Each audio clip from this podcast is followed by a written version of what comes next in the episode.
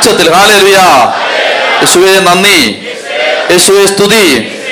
അപ്പൊ ഒന്നാമത്തെ കാര്യം അതാണ് നിങ്ങൾ ഏഴ് ജനതകളെ നിശേഷം നശിപ്പിക്കണം. ഏഴാം അധ്യായമാണ്. ഏഴാം അധ്യായത്തിലെ രണ്ടാമത്തെ കാര്യം പറയുകയാണ് എന്തുകൊണ്ടാണ് ദൈവം നിങ്ങളെ തെരഞ്ഞെടുത്തത്?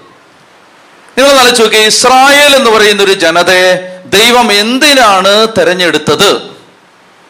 എന്തായിരുന്നു അവരുടെ പ്രത്യേകത? വായിക്കരുത്. ഇങ്ങോട്ട് നോക്കരുത്. അങ്ങോട്ട് നോക്കുകയും ചെയ്യരുത്. നിങ്ങൾ പറഞ്ഞേ എന്തുകൊണ്ടായിരുന്നു? എന്തായിരിക്കും? അവരെ കർത്താവ് തിരഞ്ഞെടുക്കാനുള്ള കാരണം എന്തായിരിക്കും? പറ. ഏ? എന്താണ്? അവരെ കർത്താവ് തിരഞ്ഞെടുക്കാൻ ഇസ്രായേലിനെ തിരഞ്ഞെടുക്കാനുള്ള കാരണം എന്താണ്? കാണിച്ചു കൊടുക്കാൻ വേണ്ടി അതാണ്. അവർക്കുണ്ടായിരുന്ന ക്വാളിഫിക്കേഷൻ എന്താണ്? അത് പറയരുത്. അവർക്കുണ്ടായിരുന്ന ഒരു ക്വാളിഫിക്കേഷൻ എന്താണ്? ഏ? സ്വന്തം ജനതയാക്കി മാറ്റുകയാണ്. അത് അപ്പൊ ഒരാളെ ഇപ്പോ ഇപ്പൊ ചേട്ടനെ അങ്ങ് തെരഞ്ഞെടുക്കാന്ന് വെച്ചോ. അങ്ങനെ തെരഞ്ഞെടുക്കാൻ വേണ്ടി ഓ എന്ത് എന്തായിരിക്കും ക്വാളിറ്റി? അബ്രാഹത്തിന്റെ സന്തതികളായതുകൊണ്ടാണോ? എന്തായിരിക്കും? എന്താണ്? വിശുദ്ധ ജന ആയതുകൊണ്ടാണ് അതായത് ഈ ഇവരെ അങ്ങ് തെരഞ്ഞെടുത്തിരിക്കുകയാണ്. എന്താ കാര്യം? എന്തായിരിക്കും? അറിയില്ല. ആ വെരി ഗുഡ് ഏ? പറഞ്ഞേ. എന്തുകൊണ്ടായിരിക്കും തെരഞ്ഞെടുത്തത്? ദൈവത്തിന്റെ? ദൈവത്തിന്റെ പദ്ധതിയാണ്. അല്ല എന്താണ് അവരിൽ തിരഞ്ഞെടുക്കാൻ കണ്ട ഒരു ക്വാളിറ്റി? എന്തായിരിക്കും? വിശ്വാസോ? പിന്നെ എന്തായിരിക്കും? അവരെ ദൈവം തിരഞ്ഞെടുക്കാൻ ദൈവം കണ്ട ഒരു ക്വാളിറ്റി എന്താണ്? വിശുദ്ധ ജനമാണോ അവർ? അവരോ? ഈ പുസ്തകം വായിച്ചിട്ട് നിങ്ങൾക്ക് അങ്ങനെ തോന്നിയോ? എന്താണ്? അബ്രഹാം? അവിടെ പറഞ്ഞിരിക്കുന്ന നിയമാവർത്തനത്തിൽ പറഞ്ഞിരിക്കുന്നത് ഇവിടെ ഏഴാം അധ്യായത്തിൽ പറഞ്ഞിരിക്കുകയാണ് നിങ്ങൾ ഈ ലോകത്തെ എല്ലാ ജനതകളിലും വെച്ച് ഏറ്റവും ചെറിയ ജനമായതുകൊണ്ടാണ്. നീ എന്ന് പറഞ്ഞാൽ നിങ്ങൾക്ക് ഒരു യോഗ്യത ഇല്ലാത്തത് കൊണ്ടാണ് നിങ്ങളെ തെരഞ്ഞെടുത്തത്. നിങ്ങൾ ആലോചിച്ച് നോക്കേണ്ടത് നമ്മൾ ഓരോ ദിവസം കഴിയും തോറും ഓരോ ദിവസം കഴിയും തോറും നമ്മൾ മനസ്സിലാക്കേണ്ടത് നമുക്ക് മാമോദീസ കിട്ടിയതിന് നിങ്ങൾ ഇത് ശ്രദ്ധിക്കണം. മാമോദീസ സ്വീകരിച്ചതിന്റെ സഭയുടെ അംഗമായതിന്റെ വില എന്താണെന്ന് ഓരോ ദിവസം കഴിയും തോറും നമ്മൾ തിരിച്ചറിഞ്ഞുകൊണ്ടിരിക്കുകയാണ്. എത്ര വലിയ ഭാഗ്യമാണ് ദൈവം തന്നത്. എത്ര വലിയ അനുഗ്രഹമാണ് ദൈവം തന്നത്. ഓരോ ദിവസം കഴിയും തോറും നമുക്കിത് മനസ്സിലാക്കിക്കൊണ്ടിരിക്കാം വചനം പഠിക്കും തോറും പിതാക്കന്മാരെ പഠിക്കും തോറും കാറ്റഗസം പഠിക്കും തോറും മറ്റ് പ്രബോധനങ്ങൾ പഠിക്കും തോറും ഓരോ ദിവസം കഴിയും തോറും നമുക്ക് മനസ്സിലാവുന്നത് എനിക്ക് അനേകം മെയിലുകൾ വരാറുണ്ട്. ഇപ്പൊ ഇന്ന് രാവിലെ ഒരു മെയിൽ ഞാൻ വായിച്ചു. അത് ഇങ്ങനെ അച്ഛാ എത്ര വലിയ ഭാഗ്യമാണ് ദൈവം ഞങ്ങൾക്ക് തന്നത്. ഞങ്ങൾക്ക് ഇപ്പൊ മനസ്സിലാവുകയാണത് ഞങ്ങൾ വചനം പഠിക്കാൻ തുടങ്ങിയപ്പോൾ ബൈബിൾ പഠിക്കാൻ തുടങ്ങിയപ്പോൾ ഞങ്ങൾക്കത് മനസ്സിലാകണം ദൈവം എന്തൊരു വലിയ ഭാഗ്യമാണ് തന്നത്. അനേകം നിങ്ങൾ ആലോചിച്ച് നോക്ക്. അനേകം ആളുകൾ ഇപ്പൊ ഇവിടെ ഇരിക്കുന്ന ആളുകളെ മുഴുവൻ ഞാൻ കാറ്റഗറൈസ് ചെയ്ത് ഓരോ ജില്ലയായിട്ട് എഴുന്നേപ്പിച്ച് നിർത്തിയ. കേരളത്തിലെ എല്ലാ ജില്ലയിൽ നിന്നുള്ള ആളുകൾ ഇവിടെ ഉണ്ടാവും. തമിഴ്നാട്ടിൽ നിന്നുള്ളവർ ഇവിടെയുണ്ട്. അതുപോലെ തന്നെ ശ്രീലങ്കയിൽ നിന്ന് സിംഗപ്പൂരിൽ നിന്നൊക്കെ ഈ ശനിയാഴ്ചയ്ക്ക് വേണ്ടി മാത്രം വരുന്നവരുണ്ട്. അപ്പൊ അങ്ങനെ ഒക്കെ ആളുകൾ വരുന്നത് സത്യം പറഞ്ഞാൽ എന്തുകൊണ്ടാണ്? ഈ വചനം പഠിക്കണം വചനം അറിയണം അങ്ങനെ കർത്താവിന്റെ ആ ജ്ഞാനം കിട്ടണം ഇത് ആഗ്രഹിച്ച് അത് മനസ്സിലായി കഴിയുമ്പോഴാണ് വചനം പഠിക്കണം. ഇപ്പൊ നാളെ എറണാകുളത്ത് ശുശ്രൂഷയുണ്ട് നാളെ ഉച്ചയ്ക്ക് ഉച്ച കഴിഞ്ഞ്. നിങ്ങൾ നിങ്ങൾ മനസ്സിലാക്കേണ്ടത് എറണാകുളത്ത് ഇനി ഭയങ്കര സന്തോഷമാണ് എറണാകുളത്ത് പോകാൻ അതിന്റെ കാരണം എന്തെന്ന് പറഞ്ഞാൽ ഒരു ഒരു പത്ത് രണ്ടായിരം പേര് വരും. അവർ വരുന്നത് മുഴുവൻ പഠിക്കാനാണ് പേ ബുക്ക് പേന ബൈബിളൊക്കെ ആയിട്ട് പഠിക്കാൻ വരികയാണ്. അപ്പോൾ അങ്ങനെ ഒരു അങ്ങനെ ഒരു ആഗ്രഹം അങ്ങ് തുറക്കപ്പെട്ടു. അങ്ങനെ ഒരു ആഗ്രഹം അങ്ങ് തുറക്കപ്പെട്ടു. ദൈവം ആ ദൈവത്തിന്റെ മക്കൾക്ക് ദൈവവചനത്തിന്റെ വില മനസ്സിലായി. സഭയുടെ പ്രബോധനത്തിന്റെ വില മനസ്സിലായി. ഇനി വേറൊരു കാര്യം കൊണ്ട് നിങ്ങളുടെ പാർത്തിരിക്കും. ഞാൻ ഇനി അതിനെക്കുറിച്ചൊരു അറിയിപ്പ് ഉടനെ തരും. നിങ്ങളുടെ പ്രാർത്ഥനയ്ക്ക് പ്രത്യേകിച്ച് വിഷയമാക്കേണ്ട ഒരു മേഖല ഇതാണ്. അതായത് സഭകളിൽ പാരമ്പര്യ സഭകൾ എന്ന് പറഞ്ഞാൽ അപ്പസ്തോലിക സഭകൾ ഇപ്പൊ കത്തോലിക്ക സഭ ഓർത്തഡോക്സ് സഭ യാക്കോബ സഭ പിന്നെ മർത്തോമ സഭ ഇങ്ങനെ ഈ അപ്പസ്തോലിക സഭകൾ വിട്ടുപോയ പതിനായിരക്കണക്കിന് ആളുകൾ കേരളത്തിലുണ്ട്. അതിൽ അനേകായിരങ്ങൾ ഒരു വഴിയില്ലാതെ പെട്ട് കിടക്കാണ് എന്ന് പറഞ്ഞാൽ തിരിച്ചു വരാനും പറ്റത്തില്ല. തിരിച്ചു വരേണ്ടത് എങ്ങനെയാണെന്നും അറിയാൻ പാടില്ല. ഏ? അങ്ങനെ കിടക്കുന്ന ആളുകളുണ്ട്. അപ്പൊ ഞാൻ നിങ്ങളുടെ ഒരു പ്രാർത്ഥനയ്ക്കായിട്ട് ഒരു വിഷയം വെക്കുകയാണ്. ഈ രണ്ടായിരത്തി പത്തൊമ്പത് തീരുന്നതിന് മുമ്പ് ആയിരങ്ങൾ കൂട്ടമായിട്ട് സഭകളിലേക്ക് മടങ്ങിയെത്തണം. മടങ്ങി മടങ്ങിയെത്തും അതോടൊപ്പം മടങ്ങിയെത്തണം. അപ്പൊ ഇതൊരു പ്രാർത്ഥന. ഇത് നമ്മൾ പന്തക്കുസ്തായിക്ക് പ്രാർത്ഥിച്ചതുപോലെ ഇതൊരു വലിയ പ്രാർത്ഥനാ വിഷയമാക്കാൻ ഒരു പ്രേരണ എന്റെ ആത്മാവ് കിട്ടുന്നുണ്ട്. അതായത് ഇതങ്ങ് പ്രാർത്ഥിക്കണം നമ്മൾ. നമ്മളിനി ഒരു രണ്ട് മൂന്ന് മാസം അങ്ങ് പ്രാർത്ഥിക്കണം. ഡിസംബർ മുപ്പത്തൊന്നിന് മുമ്പ് അനേകായിരങ്ങൾ സഭ വിട്ടു. കാരണം എന്താ പറയുക തിരുസഭ അത്രയ്ക്ക് കർത്താവ് തന്റെ ഹൃദയത്തിൽ വെച്ചിരിക്കുന്നതാണ് സഭ. ആ മാതൃസഭകളിലേക്ക് പതിനായിരക്കണക്കിന് ആളുകൾ ഞാൻ ഈ യാത്രക്കിടയിൽ പലരെയും കാണുന്നുണ്ട്. പതിനായിരക്കണക്കിന് ആളുകൾ അവർക്ക് എന്നാ ചെയ്യേണ്ട അറിയില്ല. തിരിച്ചു വന്നാൽ എടുക്കുവോ?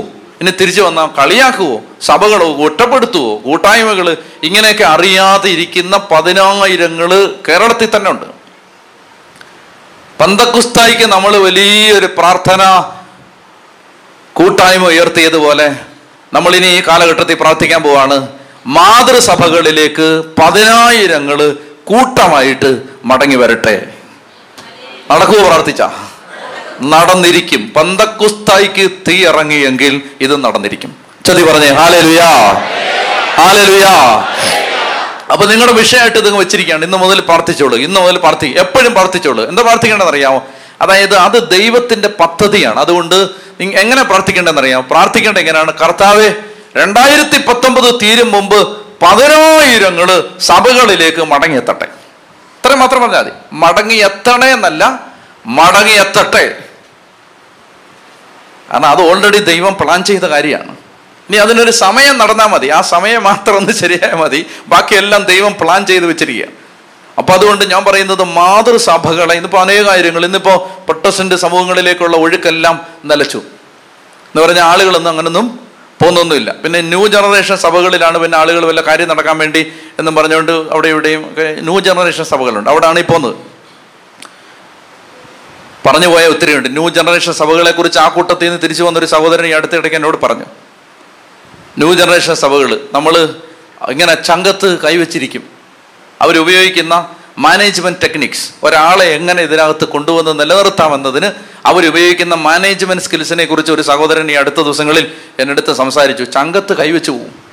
അത്രയ്ക്ക് പ്ലാൻഡ് ആയിട്ടാണ് ഓപ്പറേഷൻസ് പരിശുദ്ധാത്മാവല്ല.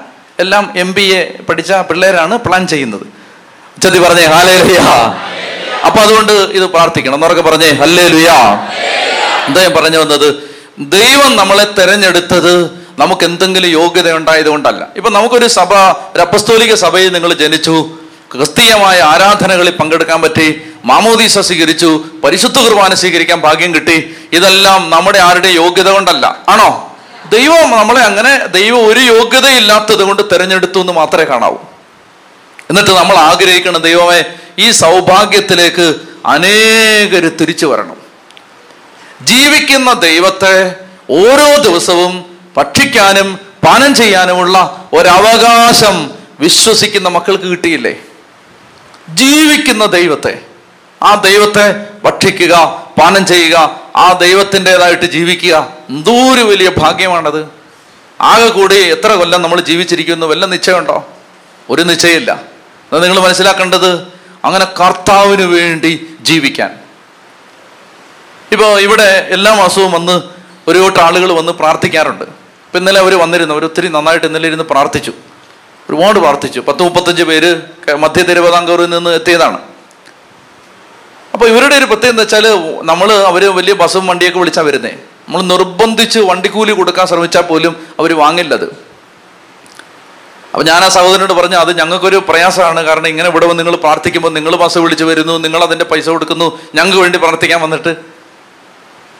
അപ്പൊ എന്റെ അടുത്ത് ആ സഹോദരൻ പറഞ്ഞത് അച്ഛാ ഞങ്ങൾ അങ്ങനെ പൈസയൊക്കെ വാങ്ങിച്ച് പ്രാർത്ഥിച്ചാലേ ഞങ്ങൾ വണ്ടിക്കൂലി വാങ്ങിച്ച് പ്രാർത്ഥിച്ചാൽ ഞങ്ങൾ ചെയ്യുന്നതിന് ഒരു വിലയില്ലാതാവും. എന്നെ അത് സന്ധ്യ മുഴുവൻ ഞാൻ അതിനെ എന്റെ മനസ്സിൽ നിന്ന് മായുന്നേ ഇല്ല ആ പറഞ്ഞ വാക്കുകൾ നിങ്ങൾ ചെയ്യുന്നതിന് ഒരു വിലയില്ലാതാവും. അതുകൊണ്ട് നിങ്ങൾ ആലോചിച്ചു പാവപ്പെട്ട മനുഷ്യരാണ് അപ്പൊ അവർ ഇന്നലെ വൈകുന്നേരം കൂടി വന്നിട്ട് അവരുടെ പ്രയാസമൊക്കെ അച്ഛാ പ്രാർത്ഥിക്കണം വീട്ടിലെ കാര്യമൊക്കെ പറഞ്ഞു. എല്ലാ സാധാരണക്കാരായ മനുഷ്യരാണ്. ഈ പാവപ്പെട്ട മനുഷ്യര് ആരുമല്ലാത്ത അവരുടെ ആര് ആരെങ്കിലും ആണോ നമ്മൾ ആരുമല്ല. നമ്മൾ ആരുമല്ലാത്തവർക്ക് വേണ്ടി പ്രാർത്ഥിക്കാൻ ഇങ്ങനെ വരികയാണ്. വന്ന് ഇവിടെ നിന്ന് ചങ്ക് പറഞ്ഞ് പ്രാർത്ഥിച്ചിട്ട് പോവാണ്. അപ്പൊ അതൊക്കെ എന്തുകൊണ്ടാണ്? അവർക്ക് കർത്താവിന്റെ വില മനസ്സിലായത് കൊണ്ടല്ലേ ക്രിസ്തീയ ജീവിതത്തിന്റെ വില മനസ്സിലായതുകൊണ്ടല്ലേ ക്രിസ്തീയ ജീവിതം എന്ന് പറഞ്ഞാൽ ഉണ്ട് ഉടുത്ത് അവനവന്റെ കാര്യം നോക്കി മാത്രം അവനവന്റെ കാര്യം. ഇതല്ലെന്ന് അവർ മനസ്സിലാക്കിയത് കൊണ്ടല്ലേ? അനേക ആളുകൾ അങ്ങനെയുണ്ട്. ഞാൻ താഴേക്ക് വരുമ്പോൾ പറയാം. അവനവന്റെ കാര്യം. അവനവന്റെ കാര്യം. അത് നടന്നാൽ വലിയ സന്തോഷം. ഹല്ലേലിയ. നടന്നില്ലെങ്കിൽ പ്രാക്കും വാലപ്പും ചീത്തവിളിയും ബഹളവും. അവനവന്റെ കാര്യം. ഞാൻ എന്റെ ഭാര്യ എന്റെ മക്കൾ അവർക്ക് സന്തോഷം അവർക്ക് സന്തോഷം കൊടുക്കുന്നത് ചെയ്യും. അതിനപ്പുറത്ത് ഒരു ഇല എടുക്കാൻ ഒരു ഒരു ഒരു ഒരു ഇല പറക്കാൻ താല്പര്യമില്ല. ഈ ഇല എടുത്താൽ എനിക്ക് എനിക്കും എന്റെ ഭാര്യയ്ക്കും എന്റെ മക്കൾക്കും വല്ല ഗുണം കിട്ടുമോ എങ്കിൽ എടുക്കാം. ഇങ്ങനെ ചിന്തിക്കുന്ന ക്രിസ്ത്യാനികളാണ് അധികവും. എന്നാൽ ക്രിസ്തീയ ജീവിതത്തിന്റെ സൗഭാഗ്യം മനസ്സിലാക്കാൻ ഹൃദയത്തിന്റെ കണ്ണുകൾ തുറക്കപ്പെട്ടവര്. ക്രിസ്തീയ ജീവിതത്തിന്റെ വില ക്രിസ്തീയ ജീവിതം എന്ന് പറഞ്ഞാൽ ദൈവം ഞങ്ങളെ തെരഞ്ഞെടുത്തത് ഞങ്ങൾക്ക് വേണ്ടി മാത്രമല്ല. ഞങ്ങൾ ജീവിച്ചിരിക്കുന്നത് ഞങ്ങൾക്ക് വേണ്ടി മാത്രമല്ല. അനേകായിരങ്ങൾക്ക് വേണ്ടിയാണ് ഞങ്ങൾ ജീവിച്ചിരിക്കുന്നത്. അതുകൊണ്ട് എല്ലാവരോടും ഞങ്ങൾക്കൊരു ബാധ്യതയുണ്ട്. എല്ലാവരോടും ഞങ്ങൾക്കൊരു ഉത്തരവാദിത്വമുണ്ട്. ഞങ്ങളെ ദൈവം മാമോദീസ ക്രിസ്ത്യാനികളാക്കി മാറ്റിയത് സഭയുടെ കൂടാരത്തിനകത്തേക്ക് വിളിച്ചുകൊണ്ട് വന്നത് ഞങ്ങളുടെ കാര്യം നോക്കി ജീവിക്കാനല്ല. കഷ്ടപ്പെടാൻ ഞെരുങ്ങാൻ സഹിക്കാൻ അതിനൊന്നും ഒരു താല്പര്യമില്ല. ചെറു പറഞ്ഞേ ഹാലേ ലുയാ പറഞ്ഞേ ഹാലേ ലുയാ നിങ്ങൾ ഇനി മനസ്സിലാക്കേണ്ടത് തെരഞ്ഞെടുക്കപ്പെട്ട ഒരു ജനതയാണിത്. ഈ തെരഞ്ഞെടുക്കപ്പെട്ട ജനത കഴിഞ്ഞ ദിവസം എന്റെ അടുത്ത് ആരോ ഒരാൾ ചോദിച്ചു. എവിടാന്ന് വെച്ചാൽ ഓർക്കുന്നില്ല. ഒരു മനുഷ്യൻ ചോദിച്ചു ഒരു സംശയമുണ്ട് ബൈബിളിൽ നിന്ന്? അച്ഛാ ഈ നാനൂറിലധികം വർഷങ്ങൾ ഈജിപ്തിലെ അടിമത്തത്തിൽ ഇസ്രായേൽ ജനത കിടന്നത് അബ്രഹാം ചെയ്ത വല്ല തെറ്റുകൊണ്ടാണോ ചോദിച്ചു. ഈ നാനൂറ് കൊല്ലം നിങ്ങൾ നോക്കിയേ നാനൂറ് കൊല്ലം ഇസ്രായേൽ ജനത ഈജിപ്തിലെ അടിമത്തത്തിൽ കിടന്ന് നരകിച്ച് ഇതുപോലെ നരകിച്ചൊരു ജനതയുണ്ടോ? ഇന്നും അവരുടെ സങ്കടം പ്രയാസം തീർന്നിട്ടുണ്ടോ? ഇതുപോലെ നരകിച്ച ഗോലാൻ കുന്നുകളിലെ വെടിയൊച്ചകൾ ഇനിയും നിലച്ചിട്ടില്ല. ഷെല്ലാക്രമങ്ങൾ വീട്ടുമുറ്റത്ത് ഇങ്ങനെ ബ്രേക്ക്ഫാസ്റ്റ് കഴിക്കാൻ രണ്ട് ഇഡലിയും കൊണ്ടിരുന്നാൽ നേരെ ഇഡലി പാത്രത്തിനകത്തേക്ക് ഷെല്ല് വന്ന് വീഴുന്ന നാടാണത്. അപ്പൊ അങ്ങനെ ആ വെടിയൊച്ചകൾക്കും ഷെല്ലാക്രമണങ്ങൾക്കും നടുവിൽ ജീവിക്കുന്ന ഒരു ജനത ഇന്നും അസ്വസ്ഥത. വെടിമരുന്നെടുത്ത് ചങ്കിനകത്തിട്ട് തീപ്പെട്ടി ഉരച്ച് കാത്തിരിക്കുന്ന ഒരു ജനത. അതാണ് ആ ജനത ഈ ദൈവം തെരഞ്ഞെടുത്ത ജനത. അപ്പൊ ഈ സഹോദരൻ ചോദിച്ചെന്താ? ഈ സഹോദരൻ ചോദിക്കുന്നത് അച്ഛാ കേൾക്കുന്നുണ്ടോ എന്തോ? അച്ഛാ അബ്രഹാം ചെയ്വല്ല തെറ്റും ചെയ്തതിന്റെ ഫലമാണോ ഈ ജനം കടന്ന് അനുഭവിച്ചെന്ന്? അപ്പൊ ഞാൻ പറഞ്ഞ അല്ല. അല്ല അങ്ങനെയൊക്കെ പറയുന്ന കേട്ടിട്ടുണ്ടല്ലോ ഞാൻ പറഞ്ഞ അല്ല. പിന്നെ എന്താ ഈ ജനത കടന്ന് ഇത്രയും നരകിച്ചത്? ഈ ജനത കടന്ന് ഇത്രയും നരകിച്ചതിന്റെ കാര്യം അത് തെരഞ്ഞെടുക്കപ്പെട്ട ജനത ആയതുകൊണ്ടാണ് തെരഞ്ഞെടുക്കപ്പെട്ട ജനത ഈ ജനതയിൽ നിന്നാണ് രക്ഷകൻ പുറത്തു വരേണ്ടത്. രക്ഷകൻ അങ്ങനെ ഈ കംഫർട്ട് സോഫയിൽ ചാരി കിടന്നാലൊന്നും പുറത്തു വരില്ല. രക്ഷകൻ പുറത്തു വരണമെങ്കിൽ തീച്ചൂളക്കകത്ത് കിടക്കണം. എന്നാലേ രക്ഷകൻ പുറത്തു വരൂ. ചെത്തി പറഞ്ഞേ ഹാലേലുയാ മനസ്സിലായോ? നിന്റെ വീട്ടിൽ നിന്ന് രക്ഷകം പുറത്തു വരണേ തീക്കകത്ത് പിടിച്ചിടണം നിന്നെ. എന്നാലേ രക്ഷകം പുറത്തു വരൂ. നാനൂറ് നാനൂറ്റമ്പത് കൊല്ലം ഈ ജനത കടന്ന് ക്ലേശം അനുഭവിച്ചതും സഹിച്ചതും നരകിച്ചതും മരവിച്ചതും ചീഞ്ഞതും അളിഞ്ഞതും നാ- നാറിയതും ഒക്കെ എന്തിനാണ്? രക്ഷകൻ വരാനുണ്ട്. രക്ഷകൻ. അങ്ങനെ ആ രക്ഷകൻ വരാൻ വേണ്ടി തെരഞ്ഞെടുക്കപ്പെട്ട ഒരു ജനത നാനൂറ് നാനൂറ്റി നാൽപ്പത് വർഷങ്ങൾ ഈജിപ്തിന്റെ അടിമത്തത്തിൽ കിടന്ന് നര നരകിച്ചു. തെരഞ്ഞെടുക്കപ്പെട്ട ജനത. അപ്പൊ തെരഞ്ഞെടുക്കപ്പെട്ട ജനത ഇനി എട്ടാം അധ്യായത്തിലേക്ക് വരുമ്പോൾ നമ്മൾ കാണും. ഈ തെരഞ്ഞെടുക്കപ്പെട്ട ജനതയ്ക്ക് എന്താ പ്രശ്നം എന്നറിയാം കർത്താവ് പറയാണ് ഈ തെരഞ്ഞെടുക്കപ്പെട്ട ജനത കാനാ നാട്ടിൽ എത്തിക്കഴിഞ്ഞാൽ എട്ടാം അധ്യായത്തിലേക്ക്. ഇന്ന് പതിനഞ്ച് അധ്യായം തീർക്കണമെന്ന് പറഞ്ഞാണ്. ഏഴ് പോലുമായിട്ട് ഈ എട്ടാം അധ്യായത്തിലേക്ക് വരും. നോക്കി നിങ്ങൾ നോക്കണ്ട അതിന്റെ ആശയം മനസ്സിലാക്കി കഴിഞ്ഞാൽ വായിച്ചങ്ങ് പോയാൽ മാത്രം മതി. തെരഞ്ഞെടുക്കപ്പെട്ട ജനത കാനാ നാട്ടിൽ എത്തിക്കഴിഞ്ഞപ്പോഴേക്കും സകലമാന തോന്നിയാസത്തിന് അടിമയായി. ഈജിപ്തിൽ കിടന്ന സമയത്ത് യാതൊരു കുഴപ്പമില്ല. മാനം മര്യാദയ്ക്ക് ജീവിച്ചിരുന്ന ജനമാണ്. കാനാ നാട്ടിൽ എത്തിക്കഴിഞ്ഞപ്പോ ആ നാട്ടിൽ ഈ ഏഴ് ജനതകളെ നശിപ്പിച്ചില്ലേ? ആ ജനതകൾ ചെയ്തതിനേക്കാളും തിന്മ ചെയ്തു നിങ്ങൾ മനസ്സിലാക്കിയിരിക്കണം കംഫർട്ട് സോണിൽ എത്തിക്കഴിഞ്ഞാൽ പിന്നെ കെണിയാണ്. കംഫർട്ട് സോണിൽ മനസ്സിലായോ? എല്ലാ ആഴ്ചയും സ്പീക്കർ നന്നായിട്ട് വർക്ക് ചെയ്താൽ നോക്കിക്കോണം കെണിയാണ് കെണിയാണത്. അതുകൊണ്ട് ഒരു ദിവസം ഇത് എരിഞ്ഞു പോണം. കംഫർട്ട് സോണിൽ എത്തിക്കഴിഞ്ഞാൽ പിന്നെ കെണിയാണ്. ഇത് മനസ്സിലാക്കിക്കോണം. ഒരുമാതിരി ജോലിയില്ലാത്ത കാലത്തും നിവൃത്തിയില്ലാത്ത കാലത്തും ഒരു ഗതിയില്ലാത്ത കാലത്തും കിടന്ന് കരഞ്ഞ് നിലവിളിച്ചും ധ്യാനം കൂടിയും പ്രാർത്ഥിച്ചും മാനമര്യാദയ്ക്ക് ജീവിക്കും. ഒരുമാതിരി ഒരു ലെവലായി കഴിഞ്ഞാൽ പിന്നെ തോന്നിയാസം. അപ്പൊ എന്ത് ചെയ്യും? ദൈവം വീണ്ടും അടിമത്തത്തിലേക്ക് കൊണ്ടുപോകും. ഒന്നർക്ക് പറഞ്ഞേ ഹാലലുയാ അതുകൊണ്ട് കംഫർട്ട് സോണിൽ എല്ലാവരും കേട്ടോണം കേട്ടോ എല്ലാവരും. ബൈബിൾ പഠിക്കാൻ എത്തിയവരും അച്ഛന്മാരും സിസ്റ്റേഴ്സും പിന്നെ ശുശ്രൂഷകരും ദൈവവേല ചെയ്യുന്നവരും എല്ലാം കേട്ടോണം കംഫർട്ട് സോണിലായോ നിന്റെ നിന്റെ നാശം ആരംഭിക്കാൻ വരികയാണ്. അതുകൊണ്ട് മര്യാദയ്ക്ക് ശ്രദ്ധിച്ചിരുന്നോണം. കംഫർട്ട് സോണിൽ എവിടെ കംഫർട്ട് സോൺ ആവുന്നോ അവിടെ കംഫർട്ട് മാറ്റി വെക്കാൻ തയ്യാറായിക്കോണം. ചെന്ന് പറഞ്ഞേ ഹാലലുയാ അപ്പൊ അതുകൊണ്ട് അന്നേരം എന്ത് ചെയ്യണം? അന്നേരം അങ്ങോട്ട് താഴോട്ട് വരണം. എളിമപ്പെടണം. നിലത്തോട്ട് വരണം. കട്ടിലേ നിറങ്ങി തറ കടന്ന് പഠിക്കണം അന്നേരം. ചെത്തി പറഞ്ഞേ ഹാലേലുയാ. ഹാലേലുയാ. അപ്പൊ അതുകൊണ്ട് എട്ടാം അധ്യായത്തിൽ കർത്താവ് പറയാണ് എല്ലാ നിങ്ങൾ കുഴിക്കാത്ത കിണറും നിങ്ങൾ നട്ടുപിടിപ്പിക്കാത്ത പിന്നെ മുന്തിരിത്തോട്ടങ്ങളും നിങ്ങൾ വെക്കാത്ത വീടുകളും എല്ലാം കഴിഞ്ഞ് തിന്ന് കൊഴുത്തു കഴിയുമ്പോൾ എന്നെ മറക്കല്ലേടാന്ന്. എട്ടാം അധ്യായത്തിൽ പറയുന്നുണ്ട്. അപ്പൊ എന്താ ഇത് പറഞ്ഞെന്നറിയാം ഇത് ശ്രദ്ധിക്കേണ്ടത് ദൈവം നമ്മളെ തെരഞ്ഞെടുത്തിരിക്കുന്നത് നമുക്ക് വേണ്ടി അല്ല. നമുക്ക് വേണ്ടി മാത്രമല്ല. നിങ്ങൾ അടുത്ത് താമസിക്കുന്ന ഓരോ വീടിനെ കുറിച്ച് ഓരോ കുടുംബത്തെ കുറിച്ച് എന്റെ മക്കളെ നിങ്ങൾക്ക് ഉത്തരവാദിത്തമുണ്ട്. എനിക്ക് ഉത്തരവാദിത്തമുണ്ട് നിങ്ങൾക്ക് ഉത്തരവാദിത്തമുണ്ട്. അതുകൊണ്ട് നമ്മുടെ കാര്യം സ്വന്തം കാര്യം സിന്താബാദ് അങ്ങനെ ഒരു ക്രിസ്തീയ ആത്മീയത ഇല്ല. മനസ്സിലായോ? എല്ലായിടത്തും എല്ലാ സാഹചര്യത്തിലും ഞാൻ ഇന്ന് രാവിലെ തുറന്നതും ഒരു വചനം കണ്ണിപ്പെട്ടു പോലീശ്രീക പറയാണ് ഞങ്ങൾ അനുദിനം മരിച്ചുകൊണ്ടിരിക്കുകയാണ്. അതങ്ങ് അങ്ങോട്ടിച്ചങ്ങോട്ട് അടിച്ചങ്ങോട്ട് കയറി ഞങ്ങൾ അനുദിനം മരിച്ചുകൊണ്ടിരിക്കുകയാണ്. ഞങ്ങൾ അനുദിനം മരിച്ചുകൊണ്ടിരിക്കുകയാണ്. എന്ന് നിന്റെ ജീവിതത്തിൽ നീ മരണം ഇല്ലാതാവുന്നോ അന്ന് നിന്റെ തകർച്ച ആരംഭിക്കും. എന്ന് നിന്റെ ജീവിതത്തിൽ നിന്ന് മരണം ഇല്ലാതാവുന്നോ എളിമപ്പെടൽ ഇല്ലാതാവുന്നോ സ്വന്തം കംഫർട്ട് സോണിൽ നിന്ന് പുറത്തു വരാൻ തയ്യാറാവാതെ നിൽക്കുന്ന സമയത്ത് നമ്മുടെ തകർച്ച ആരംഭിക്കുക അത് നമ്മൾ ഓർക്കണം. അതുകൊണ്ട് എപ്പോഴും ദൈവം ഇത്തരം സാഹചര്യങ്ങൾ അനുവദിക്കും. അന്നേരം കലിതുള്ളി നിൽക്കരുത്.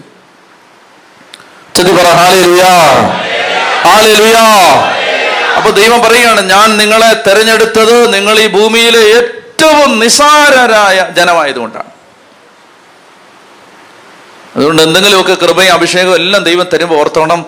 അതൊക്കെ നമ്മൾ സാധാരണക്കാർ നിസാരക്കാരായതുകൊണ്ടാണ് അതുകൊണ്ട് നമ്മൾ എപ്പോഴും എപ്പോഴും എപ്പോഴും എപ്പോഴും ശ്രദ്ധിച്ചുകൊണ്ടിരിക്കണം. വളരെ കരുതലോടെ ഇരിക്കണം. നിയമാവർത്തന പുസ്തകം ഏഴാം അധ്യായത്തിലായിരുന്നു നമ്മൾ. നിയമാവർത്തനം ഏഴാം അധ്യായത്തിൽ നിന്ന് നമ്മൾ കണ്ടത് ഏഴ് മൂലപാപങ്ങൾ. ദൈവം ആ ജനത്തെ തെരഞ്ഞെടുത്തത് എന്തായിരുന്നു അവരുടെ യോഗ്യത? അവരെ എല്ലാ ജനതകളിലും വെച്ച് ഏറ്റവും ചെറിയ ജനമായിരുന്നത് കൊണ്ടാണ് എട്ടാം അധ്യായം. നിയമാവർത്തന പുസ്തകം എട്ടാം അധ്യായത്തിൽ നമ്മൾ ഏതാണ്ട് നാല് കാര്യങ്ങൾ മനസ്സിലാക്കാൻ പോവുകയാണ് നാല് കാര്യങ്ങൾ. ബാക്കി നിങ്ങൾ ഇത് ഒരു കഥ പോലെ വായിച്ചു പോകാവുന്നതാണ്. അതുകൊണ്ട് ഇത് വിശദീകരണങ്ങൾക്ക് ആവശ്യമില്ല. സംഭവങ്ങളല്ല ഉപദേശങ്ങളാണ് കൂടുതലും. അതുകൊണ്ട് അത് വായിച്ചാൽ മാത്രം മതി. എന്തെങ്കിലും കൺഫ്യൂഷനുള്ള ഭാഗം എത്തുമ്പോൾ ഞാനത് വിശദീകരിക്കും. അങ്ങനെയായിരിക്കും ഇത് വേഗം തീർക്കാൻ പോകുന്നത്. നിയമാവർത്തനം എട്ടാം അധ്യായം.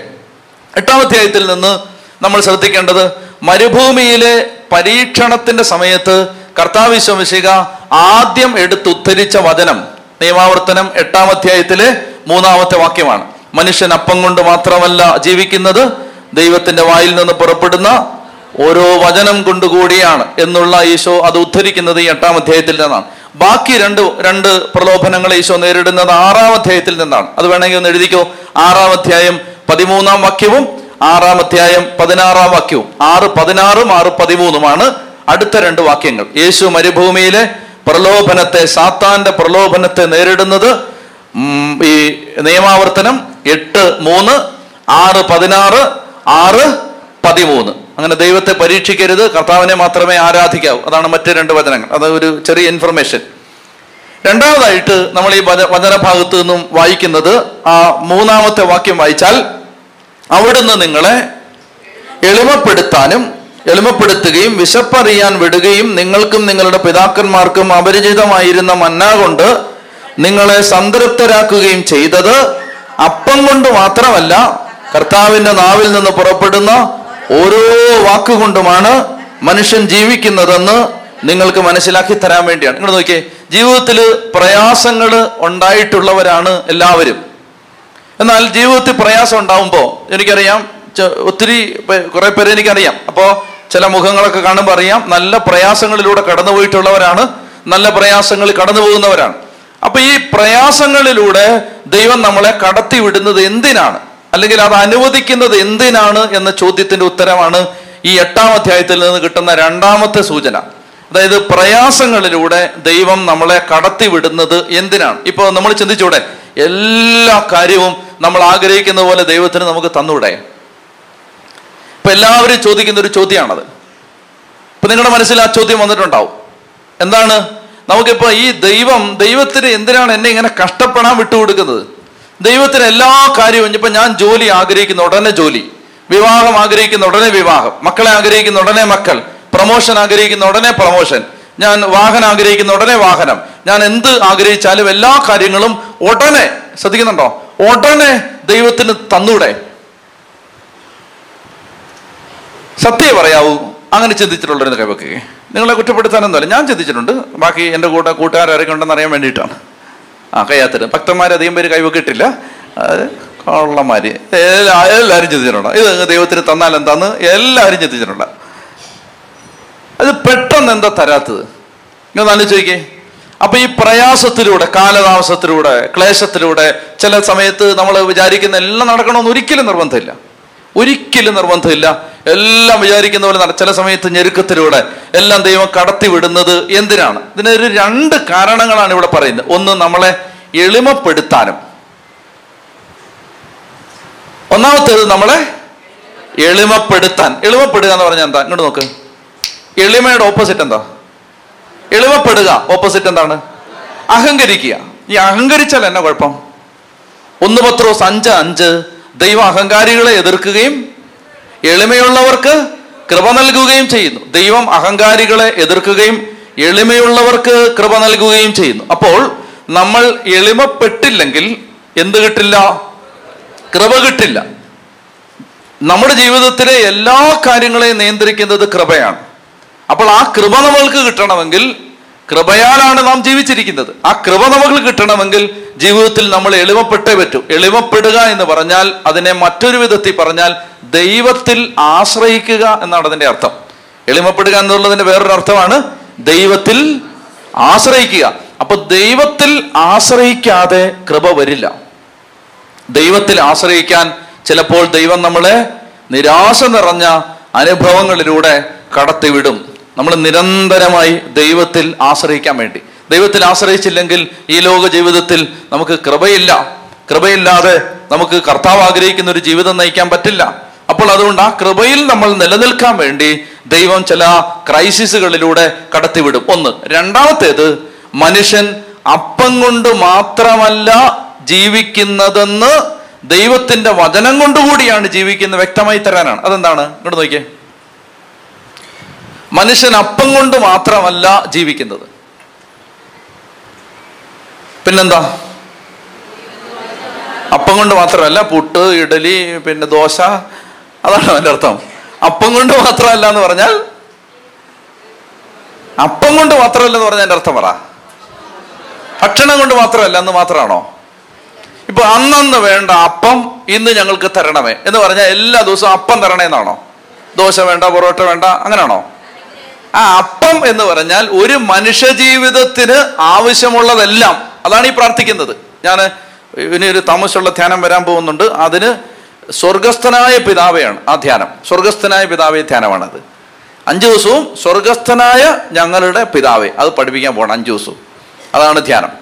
അപ്പൊ അതുകൊണ്ട് അതിനകത്ത് ഈ അന്നന്ന് വേണ്ട അപ്പം ഇന്ന് ഞങ്ങൾക്ക് തരണമേ. അതിനകത്ത് മനുഷ്യ ജീവിതത്തിലെ എല്ലാ ആവശ്യങ്ങളും പെടും. എല്ലാ ആവശ്യങ്ങളും. അന്നന്ന് വേണ്ട അപ്പം ഇന്ന് ഞങ്ങൾക്ക് ഞങ്ങൾക്ക് ആവശ്യമായ ആഹാരം ഇന്ന് ഞങ്ങൾക്ക് തരണേ എന്ന് പറഞ്ഞാൽ നമുക്ക് വേണ്ടതെല്ലാം പെടും. അപ്പോ മനുഷ്യൻ അപ്പം കൊണ്ട് മാത്രമല്ല ജീവിക്കുന്നത് എന്ന് പറഞ്ഞാൽ എന്ന് പറഞ്ഞാൽ അതിന്റെ അർത്ഥം എന്താ? മനുഷ്യൻ അപ്പം കൊണ്ട് മാത്രമല്ല ജീവിക്കുന്നത്. ആ അതായത് ഈ ലോകം തരുന്ന കാര്യങ്ങൾ കൊണ്ടോ ലോകത്തിലെ മനുഷ്യരെ കൊണ്ടോ മാത്രം അല്ല നമ്മൾ ജീവിക്കേണ്ടത്. അല്ലെങ്കിൽ നമ്മൾ ജീവിക്കുന്നതിന്റെ ആധാരം നമ്മൾ കണ്ടെത്തേണ്ട കണ്ടെത്തേണ്ടത് ലോക വസ്തുക്കളിലോ ലോക വ്യക്തികളിലോ അല്ല.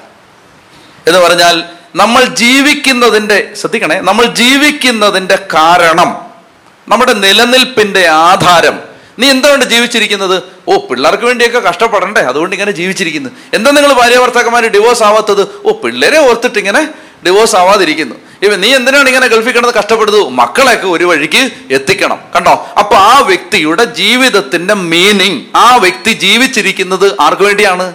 മക്കൾക്ക് വേണ്ടി. അപ്പൊ അങ്ങനെ മക്കൾക്ക് വേണ്ടി ആ വ്യക്തി ആജീവനാന്തം കിടന്ന് കഷ്ടപ്പെട്ട് മക്കളെ വളർത്തി വലുതാക്കി മക്കൾക്ക് നല്ല കല്യാണമൊക്കെ ആലോചിച്ച് അങ്ങനെ ഇരിക്കുന്ന സമയത്ത് ഒരു വ്യക്തി കേൾക്കുകയാണ് ഈ മക്കൾ ഓ ഈ മകൾ വേറൊരാട് കൂടെ പോയി ഈ മകന് ഈ ആളെ വിളിക്കാതായി വേറെ ഭാര്യയുടെ വാക്ക് കേട്ടിട്ട് അപ്പനെ അമ്മയെ മുഴുവൻ തള്ളിക്കളഞ്ഞു. അപ്പൊ ആ സമയത്ത് ഈ വ്യക്തി യാത്ര ചെയ്യുന്നത് എതിലേക്കൂടാണ് മരുഭൂമിയിലൂടാണ്. ദൈവം പറയുകയാണ് ഞാൻ നിന്നെ ഈ മരുഭൂമിയിലേക്ക് വിട്ടത് നീ ജീവിച്ചിരിക്കുന്നതിന്റെ കാരണം നിന്റെ മക്കളല്ല ഞാനാണെന്ന് നിനക്ക് മനസ്സിലാക്കി തരാൻ വേണ്ടിയിട്ടാണ്. പിടികിട്ടിയോ? എന്നൊന്ന് കൈയടിച്ചേ അയ്യോ. ഇത്രയും ഗതികേട് നിറഞ്ഞൊരു കയ്യടി ഈ അടുത്ത കാലത്തെങ്ങും ഞാൻ കണ്ടിട്ടില്ല.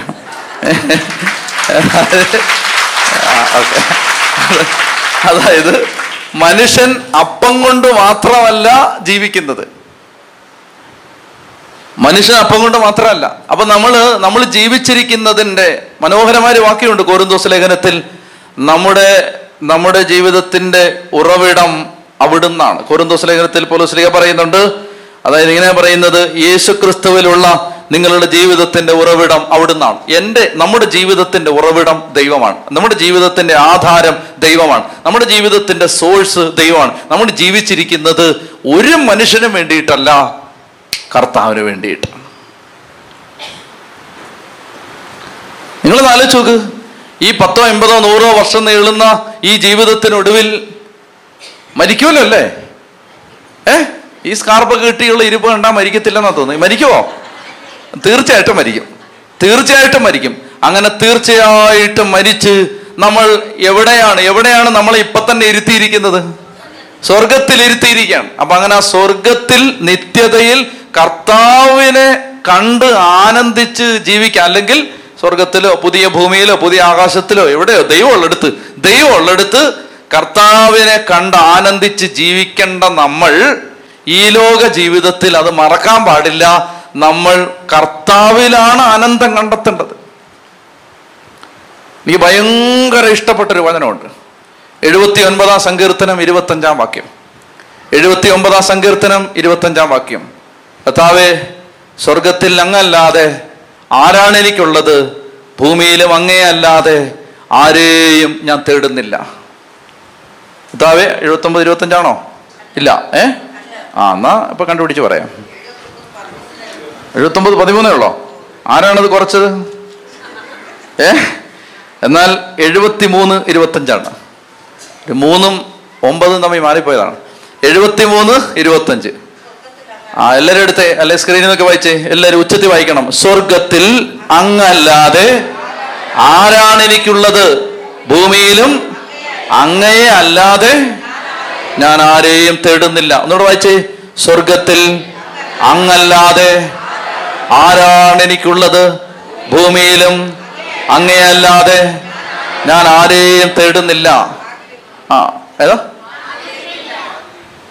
ആ ഞാൻ ആരെയും ആഗ്രഹിക്കുന്നില്ല. ഓ ശരി.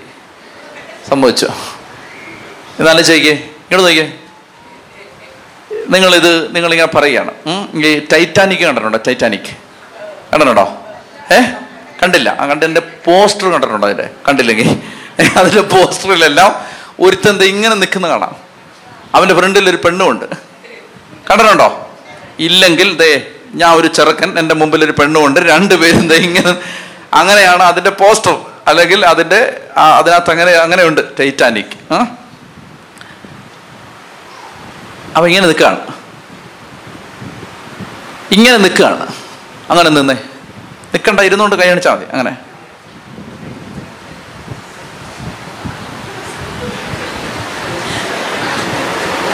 ഇത്രയും ഗതികെട്ട ഒരു ഗ്രൂപ്പ് ആദ്യമായിട്ടാണ് വരുന്നത് ഏ? മനസ്സിലായോ? അങ്ങനെ ഇരിക്കരുത് ചുമ്മാ. നന്നായിട്ട് ചെയ്തേ ഒരു കാര്യം ചെയ്യാൻ പറയുമ്പോൾ നല്ല വൃത്തിയായിട്ട് ചെയ്യേ. ഇങ്ങനെയാണോ? മരക്കുറ്റികളാണ് വന്നത് ഇവിടെ.